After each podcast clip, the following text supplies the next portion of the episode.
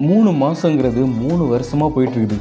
எப்படா ரிலீஸ் பண்ணுவீங்க? அப்படின்னு எதிர்பார்த்து இந்த நேரத்தில் இந்த வச்சுக்கோ அப்படின்னு ரிலீஸ் பண்ணிட்டாங்க மணி ஹெய்ஸ்டோட லாஸ்ட் அண்ட் ஃபைனல் சீசன் இன்னைக்குதான் அந்த நாள்.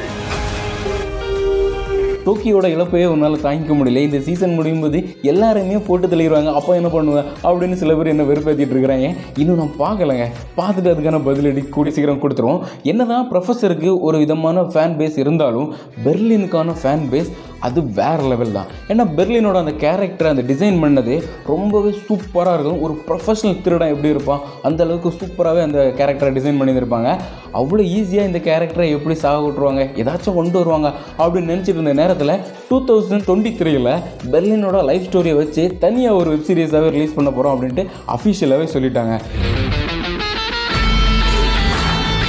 சார்ந்தோர் அனைவருக்கும் வணக்கங்கள்.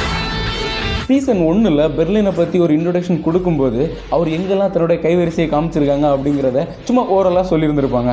சீசன் ஃபைவ்ல அதுலேருந்து ஒரு சின்ன ஒரு மாஸ்டர் பீஸையே நமக்கு ட்ரையலாக காமிச்சிருந்திருப்பாங்க. ஒட்டுமொத்த லைஃப் ஸ்டோரியுமே ஒரு வெப் சீரியஸாக விட்டாங்கன்னா எப்படி இருக்கும்? செம்ம மாதம் இருக்கும்ல. ஸோ அதுக்காக கண்டிப்பாக எல்லாருமே வெயிட் பண்ணி தான் ஆகணும். டூ தௌசண்ட் டுவெண்ட்டி த்ரீ வரைக்கும் மணி ஹெஸ்டோட லாஸ்ட் சீசன் நான் இது வரைக்கும் பார்க்கல.